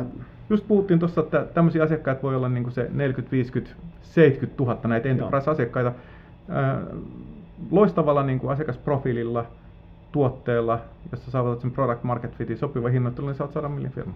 Joo, ja se teknologia voi olla täysin sama kuin Kyllä. geneerisellä Kyllä. vastaavalla tuotteella, mutta saat vaan löysit sattuman kautta, että toi on se, jossa se tarina puree, saat sen siellä ensimmäisen kohdalleen ja olet se tuotekaan ihan hirveästi eroa siitä, mikä oli alun perin webisaitille tarkoitettu. Näin on, näin on. Joo, kyllä. Hei, puhutaan hetki vielä siitä, että se mitä mä näen niin ohjelmisto- ja e puolella, niin viime aikoina nähnyt uusia mä sanon, että uusia jäseniä, uusia softa, softafirmoja, jotka ei ole softafirmoja niin kuin päällisin puolin ollenkaan. Mulla oli aikaisemmassa episodissa Boltworksin äh, co-founderi äh, Timo Hakkarainen. Joo, tunnetaan Timon kanssa kyllä. Ja tota, siinä on esimerkki myöskin, että henkilöstövuokraus firma noin päällisin puolin, mutta tosiasiassa täysin teknologiayritys. Joo. Ja jos miettii sitä, että se mitä mä näen, että perinteisten, voisi sanoa ta- tavallisten yritysten puolella, ei softayritysten puolella, niin voi löytyä mielenkiintoisia mahdollisuuksia muuttua joko ohjelmistoyritykseksi, eli spinnata sitä osaamista, joka on sisäistä osaamista, ja paketoida sitä softatuotteeksi kasvaa sillä, tai vielä niin vähän niin kuin bolttimaisesti, että luoda uusi tavallaan malli, joka on kuitenkin hyvin pitkälle ohjelmisto mm. ohjelmistokeskeinen, mutta se mitä siinä myydään ei ole ohjelmisto, vaan siinä myydään sitä niin kuin hyötyä. Joo. Niin miten sä näet, tota, miten sä näet itse, onko no me, tuolla mahdollisuuksia? No me on tietysti tässä nykyisessä fundissa päätetty tehdä vain näitä yritysohjelmistoja. Me ei olla sitten kovin syvällisesti katsottu monia tällaisia, niin kuin, kun näissä on usein tämmöinen markkinapaikkakulma ainakin mm. jollain tavalla, että jos ajatellaan, niin kuin Suomessa on hienoja yrityksiä niin kuin Voltti, Joo. Ää, Freska, ää, ja on varmasti muitakin, jotka on, jotka on tehnyt niin kuin softalla ja bisnesmalli-innovaatiolla niin aivan uuden tavan, tavan tota, palvella kuluttaja-asiakkaita tai, tai yritysasiakkaita ja tehnyt niistä SaaS-bisneksiä itselleen. Ää, Mä näen, mä näen ton valtavana mahdollisuutena. Siis, ää, sekä tietysti sijoittajille, jotka haluaa sijoittaa tuonne, mutta myöskin niin kuin ihan kaikille yrityksille. Siis tämä, mitä me on opittu ää, subscription businessista, mm. joita tietysti on ollut vaikka kuinka kauan, mutta nyt tämän, tämän SaaSin erityisesti niin kuin B2B SaaSin ää, aikakautena, niin, niin tästä on tullut sellaista, josta kirjoitetaan paljon ja josta on syntynyt paljon niin kuin menestyneitä startuppeja, eli se on saanut myöskin sit sitä palstatilaa, eli, eli se on saanut näkyvyyttä, joka tarkoittaa sitä, että ihmiset on oikeasti halunnut perehtyä, että miten ihmeessä nämä on tehnyt näitä asioita, ja ne bisnesmallit on parempia, eli ymmärretään nimenomaan se, että, että tota, milloin mä voin tehdä vaikka seuraavan investoinnin, jos mun metriikat on nämä. On se investointi sitten niin kuin myyntimieheen tai on se investointi siihen, että ostetaan jotain koneita tai, tai mennään jollekin uudelle, johonkin uuteen markkinaan, niin, niin mä näen niin kuin valtavana mahdollisuutena, mahdollisuutena tämän. Ja mun mielestä tulee siis niin kuin, ja tämä on mun mielestä jo tätä päivää, että tulee, tulee konsultteja tai, tai tota, mä tapasin tuossa, ei varmaan voi sanoa enää niin kuin tilitoimistoksi, mutta siis mm. kaverit, jotka käytännössä tekee talousasioita, ei ole siis perinteinen tilitoimisto, mutta pystyy ottamaan sun bisneksen, ja jos siinä on niin SaaS-komponentti, niin juttelemaan sun termeillä, mutta, mutta näyttämään miten, pilkkomaan sen, että, että miten se bisnes toimii ja käyttää näitä samoja mm. lainalaisuuksia parantaakseen sun bisnestä. Ja, ja keskusteltiin siinä, heillä ei ollut asiakkaana yhtään niin B2B SaaS-yritystä, mutta he kertoi kahdesta esimerkistä, jotka oli ihan tämmöisiä perinteisiä yrityksiä, ää, niin, niin tota, termit oli eri, logiikka oli täysin sama. Ja väitän, että, että B2B SaaSia ei ole ollutkaan silloin, kun, kun nämä ihmiset on jo tehnyt tällä, näillä mm, malleilla, mm. mutta he ei ole tajunnut sitä, että, että miten paljon paremman bisneksen ne voi tehdä, kun käyttää nyt näitä tämän päivän oppeja. Joo, siis softalla pystytään ratkaisemaan monia asioita. Yksi esimerkiksi, kon, mä oon ollut pari konsulttifirmaa. Ihan, ihan nämä markkino, siis markkinointiasiat, jos ajattelet nyt niin kuin omaa, mm. omaa bisnestäsi, niin, niin mitenkä paljon markkinointi on parantanut se, että, että meillä on tänä päivänä ää, niin kuin puhelimeen ei enää asiakkaat vastaan, niin meidän on täytynyt tehdä tämmöistä niin kuin sekven, e-mailien sekvensointia ja automatisointia mm. ja käyttää monia kanavia, niin nämä samat asiat auttaa monia tekemään hyviä SaaS-bisneksiä ihan muuallakin. Joo, toi oli se aihe, joka erityisesti tota, edellisessä ja myöskin tämän kertaisessa SaaS tuli monta kertaa esille, kuinka merkittäviä nämä niin kuin markkinointipohjaiset liidihankintamallit olisi sitten niin kuin myyntivetoinen tai markkinointivetoinen, niin se oli kuitenkin useimmiten se oli, se oli tota inbound-vetoinen mm. operaatio tänä mm. päivänä. Jos mm. takaisin tuohon konsulttifirmoihin esimerkiksi, niin, niin ää, perinteisen konsultti- tai asiantuntijabisneksen skaalautuus liittyy niin henkilöihin. Nyt mä oon ollut muutama sparraamassa, jotka on miettiä, että hei, voidaanko me se meidän osaaminen, joka on yhä vaikeampi skaalata henkilöä, kun sun pitää palkata aina juniorimpaa ja juniorimpaa jengiä, kun kuitenkin on niin kuin fantastiset mallit siellä, maailmanluokan mallit, niin voidaanko ne ää, muuttaa ohjelmistokoodiksi ja voidaanko päästä siihen, että itse asiassa kasvua haetaankin myymällä sitä henkilötyön sijaan ää, tai osaamista henkilötyön sijaan ohjelmistona. Mm. Ja yhtäkkiä tullaankin siihen, että hei, voidaan tehdä kansainvälistä ää, bisnestä, spinnataan tietty osa ja sitten meillä on niitä asiantuntijoita, jotka voi tehdä myyntiduunia tai tai tehdä koulutusvideota tai muuta sen tuotteen ympärille, Mä... mutta yhtäkkiä voidaan räjäyttää se, niin kuin, mihin se bisnesmalli tai idea alun perin olisi kyennyt. Jonkun verran tällaista yrittäjän kanssa juttelee ja, ja monessa niissä on ideaa, jos puhutaan siitä, että se yritys ja sen asiakkaat ovat vaikka tässä Kehä Ykkösen mm. sisäpuolella, eli siihen saadaan joku tämmöinen niin toistuva softakomponentti ja saadaan jotain tämmöistä niin palvelua tehtyä. Mutta sitten kun ruvetaan puhumaan siitä, että, että myydään vaikka kansainvälisesti jotain konsultointibisnestä, niin on hirveän vaikea kilpailla konsulttien kanssa, jolloin se paikallisen bisneksen, ne kontaktit ensinnäkin, mutta siis ihan sen, sen niin kuin markkinan tuntemus, ää, ihan sillä vaan, että sulla olisi jotain malleja tai joku softatuote, joka sitten, sitten tota, jeesaa vaan jossain osassa tai sen konsultointiprojektin jälkeen. Mun on ollut hirveän vaikea uskoa näitä pitsejä, mitä meille on tehty, että siis kons- ää, tota, kansainvälistetään tai tuotteistetaan konsultointibisnes. Me on joitakin nähty. Mm. Ää, ja, ja tota, eli, eli nyt mä puhun vaan konsultoinnista, mm. mutta sitten taas jos ottaa joku, joku niin kuin, ää, freska vaikka, jossa, jossa puhutaan ää, tämmöisistä tyypillistä yrittäjä kodin, kodin ihan niin kuin, ää, palveluista, joissa, joissa on hirveän helppo se, se, tota, se ää, prosessi, jolla sä, sä saat siivouksen mm. kotiin, mm. hinnoittelet sen ja teet siitä toistuvan, siis niin, että, että se asiakas, jos on tyytyväinen, niin, niin hyvä, se, se jatkuu tietysti. Jos ei se ole tyytyväinen, niin säädetään sitä tuotetta tai vaihdetaan tekijää. Ää, niin tämmöisissä asioissa, niin mä uskon, että tämmöisten kansainvälistäminen, koska se on sitten taas enemmän markkinapaikka, jossa se paikallinen osaaminen tai ne, ne itse sen siivouksen tekijät tai tuotteet, niin ne tulee sitten sieltä paikalliselta markkinoilta, niin näihin on paljon helpompi uskoa. Jos kun palaan siihen konsulttipuolelle, niin siellä, se, se, ehkä se keskeinen haaste siellä on se, että konsulttibisnes on aina ehkä jossain määrin uh, maantieteellisesti suojattua. Ja mm, silloin joo. sä et oikeasti tiedä, että kuinka kova se peli Tukholmassa on tai kuinka joo. kova se peli on Berliinissä ja sä kuvittelet, että sulla on niin kuin maailmanluokan osaaminen, niin se ei välttämättä ole maailmanluokan osaamista, vaan se on SM-liigaa Joo. tai vielä, pa, vielä pahempi maakuntasarjaa. Joo. Mä, vo, mä voin sanoa, tuotteistat sen, niin sulla on sitten niinku tuote, joka ei ole osaamismielessä niin globaalisti kiinnostava. Joo. Ja toinen semmoinen konsultoinnin lisäksi toinen semmoinen pikkusen hankala bisnes meille on ollut ää, ollut tota, ää, vielä toistaiseksi on ollut sellaiset, missä on ollut, mitkä on ollut osa jotain systeemiä. Mm. Eli, eli joku systeemi voi olla vaikka lentokenttä, mm. ja, ja nyt sitten sun pitää myydä tämä sun, otetaan joku yksinkertainen ää, asia, mitä sinne my, myytäisi, vaikka tota, ää, mikäköhän, mikäköhän tuote nyt sitten olisi, joka pitää, pitää valita. Otetaan vaikka, vaikka sähköinen hintalappu, se mm. nyt ei ehkä softa mm. tuote, mutta oletetaan nyt, että, että tämmöinen niin dynaaminen hinnoittelu, varastohallinta ja muu, niin se perustuu mm. siihen.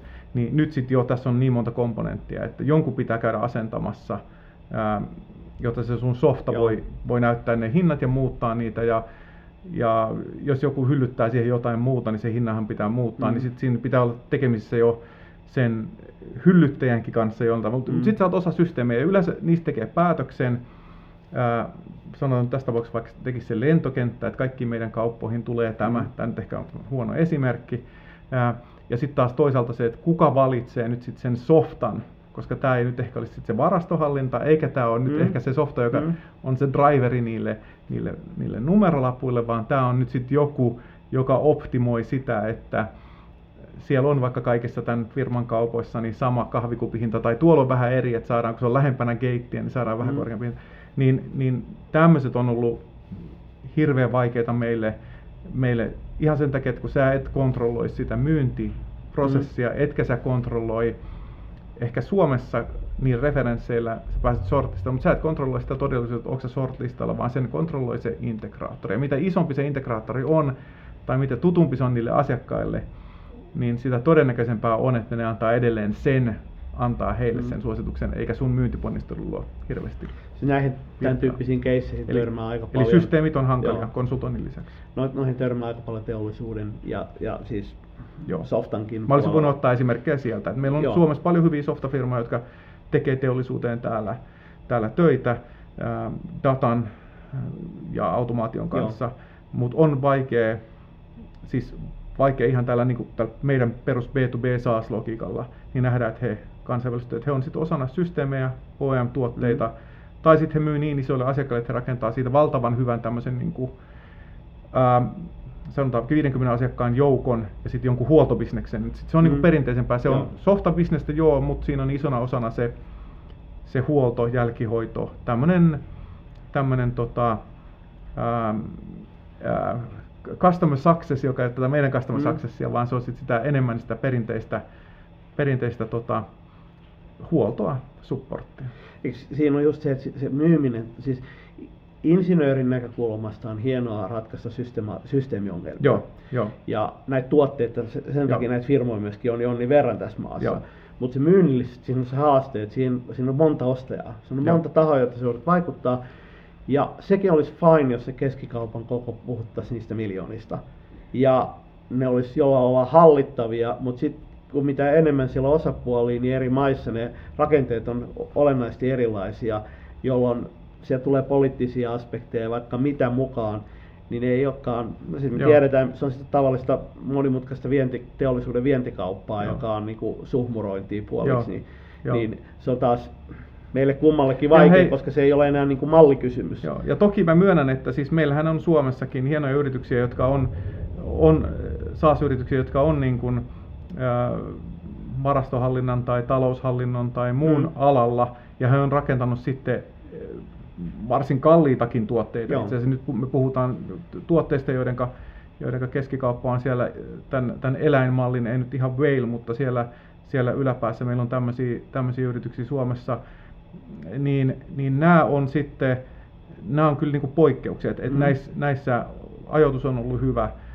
mutta sitten on ollut varmastikin niin kuin poikkeuksellinen osaava se tiimi, että on voitettu ihan niitä Suomen isompia asiakkaita, mm. sitten sillä tavalla on saatu niitä Pohjoismaiden isompia ja sitten on saatu kansainvälisiä Joo. asiakkaita. Et, et, Mut meille, kumma, meille kummallekin ne on vaikeita, koska se ei ole se mallikysymys, se on se, että se on sitä niin kuin hemmetimoista mm, hommaa. Ja, ja sitten ka- kaikki ei tietysti ole niin kuin pääomasijoittajille tässä alkuvaiheessa niin rahoitettavia. Osa tämmöisistä bisneksistä, mistä puhutaan, että tehdään konsultointia tai tehdään Otetaan nyt vaikka, vaikka tota, ohjelmistorobotiikka. Mm.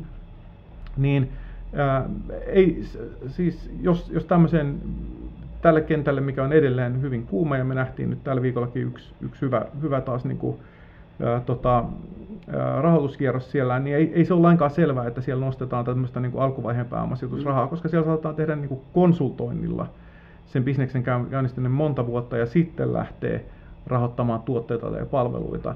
Ja se voi olla hyvin, että, että se on niin kuin hyvin erilaisille pääomasijoittajille tai sijoittajille sitten se seuraava rahoituspolku. Että voi olla, että niissä ei edes lähdetä siis tämmöisistä yritysohjelmistoista, mm. mistä, mistä me puhutaan, vaan siinä lähdetään konsultoinnista jostain open source-tuotteista tai muista, joo. jotka ei sitten osu tähän meidän strategiaan. Joo, joo, ja siis just se, että meidän, meille kummallekin, niin me ollaan enemmän niin kuin, voisi sanoa, että kasvumalli ää, tyyppejä. Noin, on. Niin kuin, no, no, noita on vaikea arvioida, niissä on vaikea auttaa. Joo. auttaa. Ää, mä otan pari esimerkkiä, vähän semmoista, mitä mä hain tuossa takaa, että esimerkiksi niin kuin, joku Kindy Days tai School Day, jotka on niin kuin, siinä paketoitu softaan suomalaista, Kyllä. koska sanoa, ää, opetus, varhaisopetusosaamista. Ja, ja myydään sen sijaan, että kutsutaan tänne jengiä tutustumaan kiertokäynneillä, että miten tämä koulu johdetaan, niin, niin paketoidaankin se Joo. johtaminen softaan ja käydään sitä myymässä sitten. Joo, ja osa näissä on pääomasijoittajan mukana, osa Joo. se ei ole. Tota, tota, Tämä on esimerkki siitä, miten sitä osaamista tai voidaan niin kuin kyllä, paketoida kyllä. softaan ja myydä kyllä, toinen. Kyllä. Mä tulin pakko kysyä, miten sä näet infotuotteet? Se on yksi sellainen, niin kuin, se ei ole saasia ja se on mm-hmm. tietysti on vaikea, mutta se mitä Joo. mä oon näkemässä myöskin jonkun verran tutkassa, niin on se, että saassia myydään niin kuin on ruvettu myymään infotuotteen kautta, äh, kanssa. Joo. Jopa niin, että se, esimerkiksi tämä nopein kasvava SaaS-yritys myy siis periaatteessa infotuotteen Joo. ekana vuonna. Määrittele mulle vähän infotuote vielä, niin sitten mä olen käsitellyt. Verkkokoulutus. Okei, okay, joo. Eli sä ostat joo. tavallaan verkkokoulutuksen, jonka kylkeeseen tulee softa, ja ekan vuonna niin se sun arvo tulee lähinnä siitä, että sä opit sen verkkokoulutuksen kautta tekee jotain.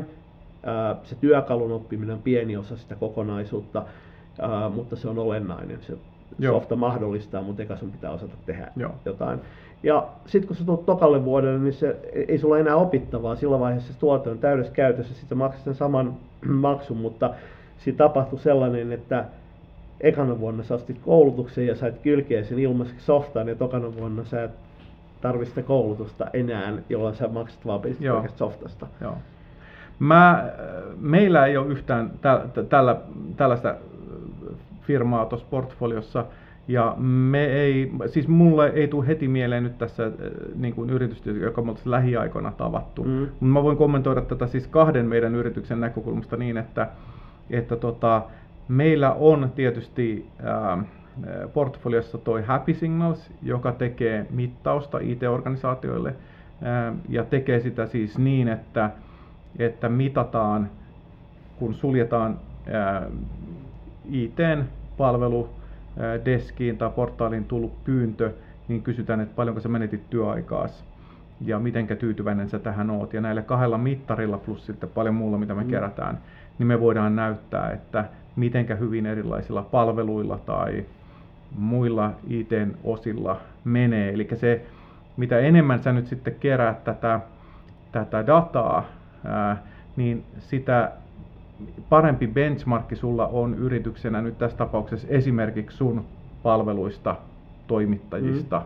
ja monesta muusta asiasta, mitä on mitattu, niin siinä seuraavana vuonna se päätös pitää se palvelu tai ohjelmisto tai laajentaa sen käyttöä, eikä se tarvitse olla edes niin pitkä aika. Mm. Mun se, se on mm. niin kuin, voi olla muutama kuukausi, niin, niin, niin sen niin kuin päätös siitä, että laajennetaan tätä tai, tai pidetään tämä tai tehdään tällä vielä, tehdään sillä vaikka investointipäätöksiä, niin, niin tämmöisen niin kuin infon, datan, mä, mm. mä haluan vaan puhua siitä datasta mittauksesta, Joo.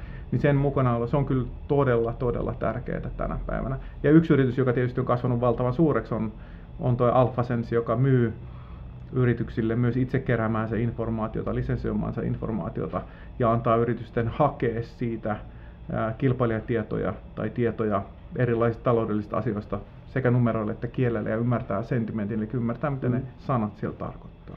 Ehkä tämä voisi tiivistää niin, että ei SaaS-tuotteessakaan sen arvon tarvitse tulla siitä samasta asiasta joka vuosi, vaan sen asiakkaan kasvupolussa voi tapahtua sitä, että Joo. ensiksi sä maksat koulutuksesta tai Joo. sanoa transformaatiosta, ää, se on paketoitu skaalautuvaksi malliksi. Sitten sä maksat työkalusta, sen jälkeen sä maksat datasta.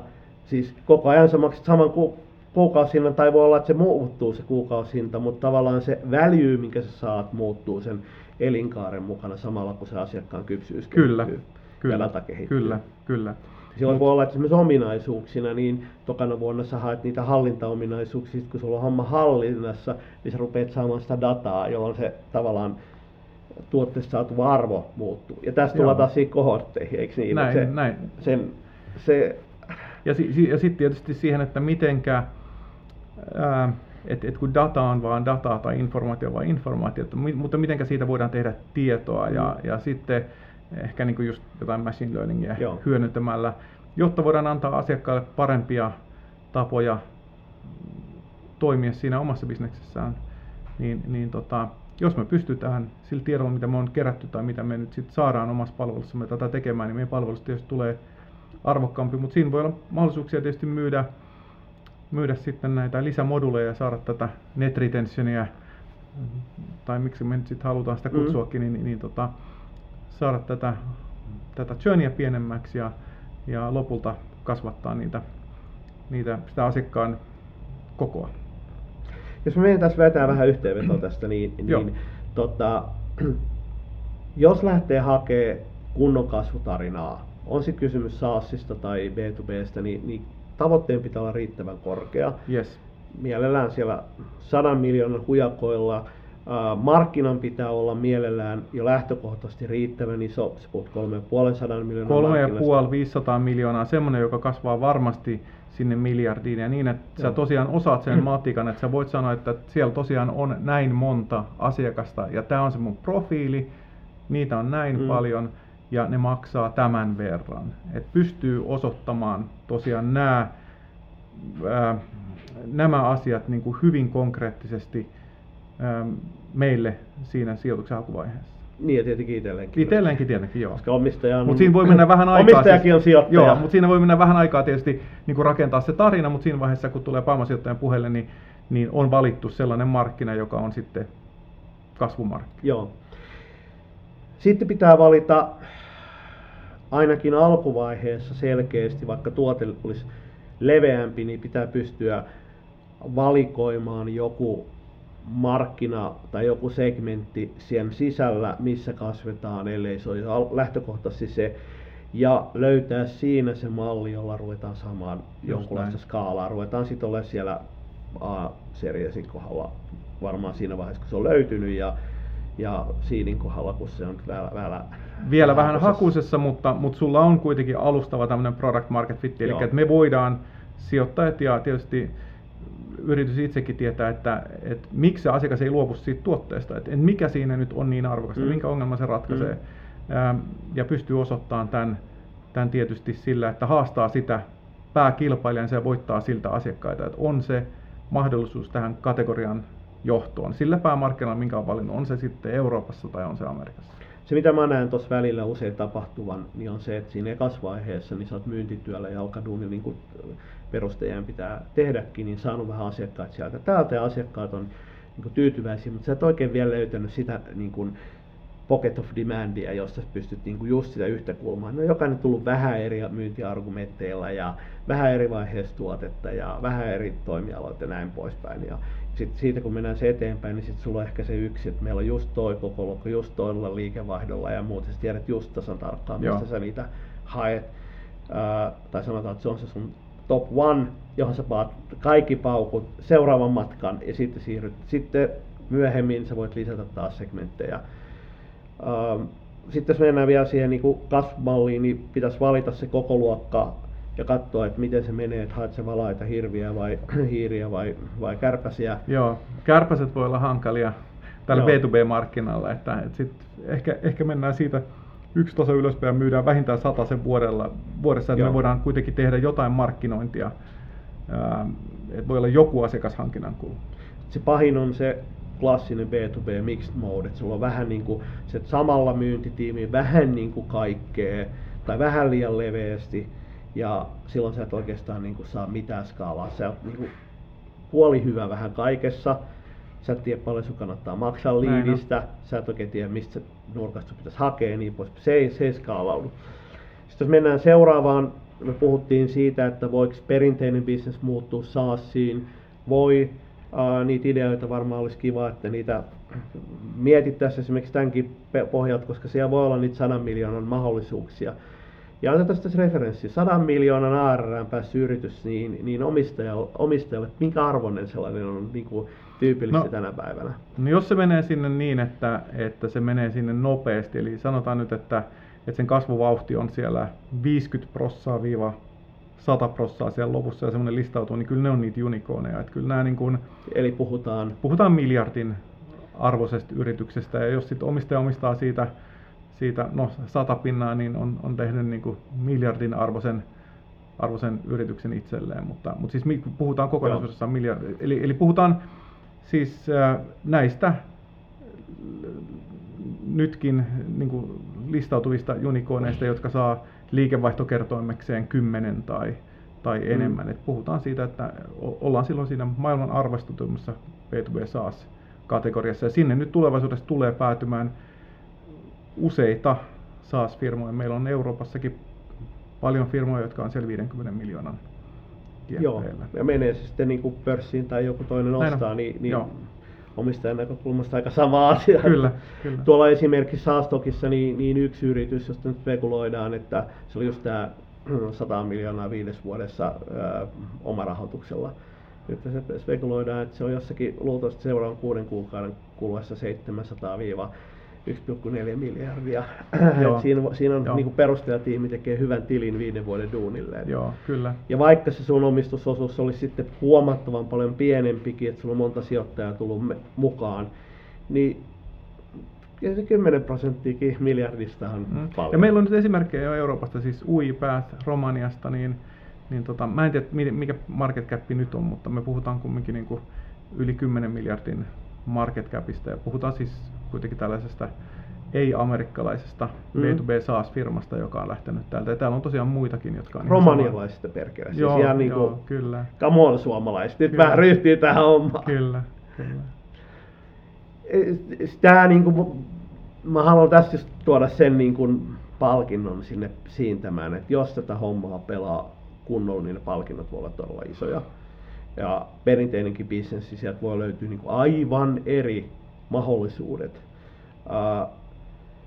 Ja nyt tästä lähtee sitten miettiä eteenpäin, että okei, siellä yleisön puolella kuunnellut miettinyt tätä, että hei, joo, tässä voisi olla se idea.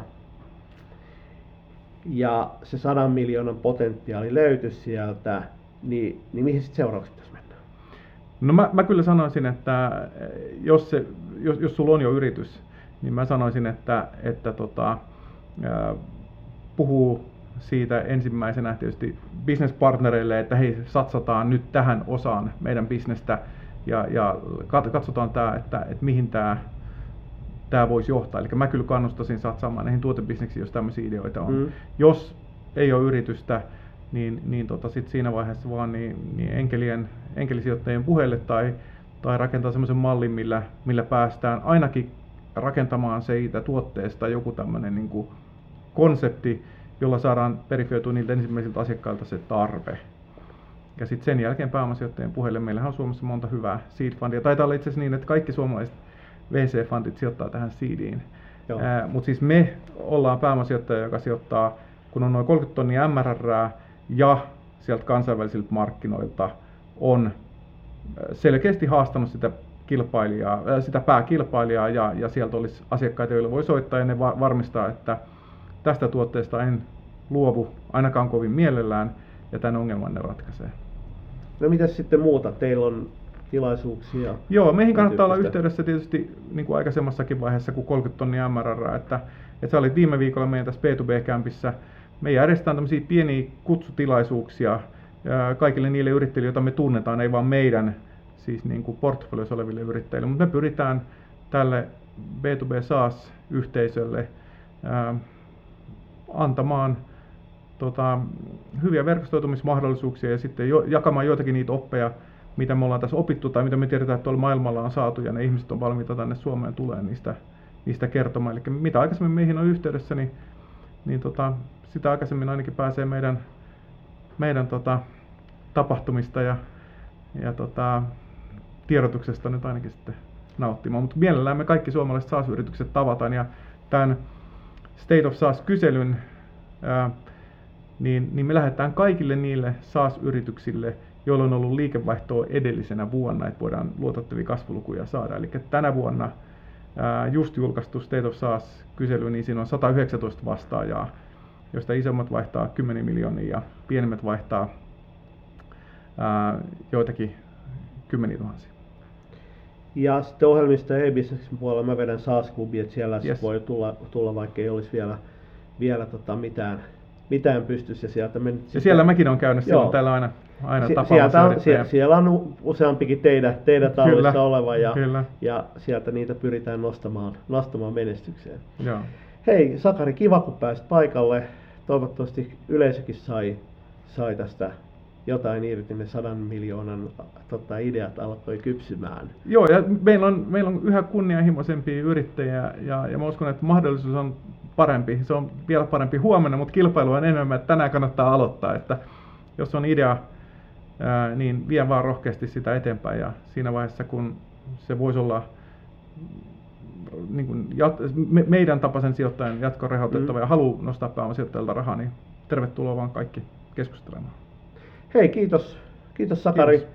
Ja näihin kuviin, näihin tunnelmiin, eli kehittelemään nyt jokainen niitä sadan miljoonaa lähtöjä, niin, niin me saadaan niitä yksarvisia tähänkin maahan. Yes, monta. Monta, okei. Okay. Hei, kiva, kiitoksia ja kuulemiin.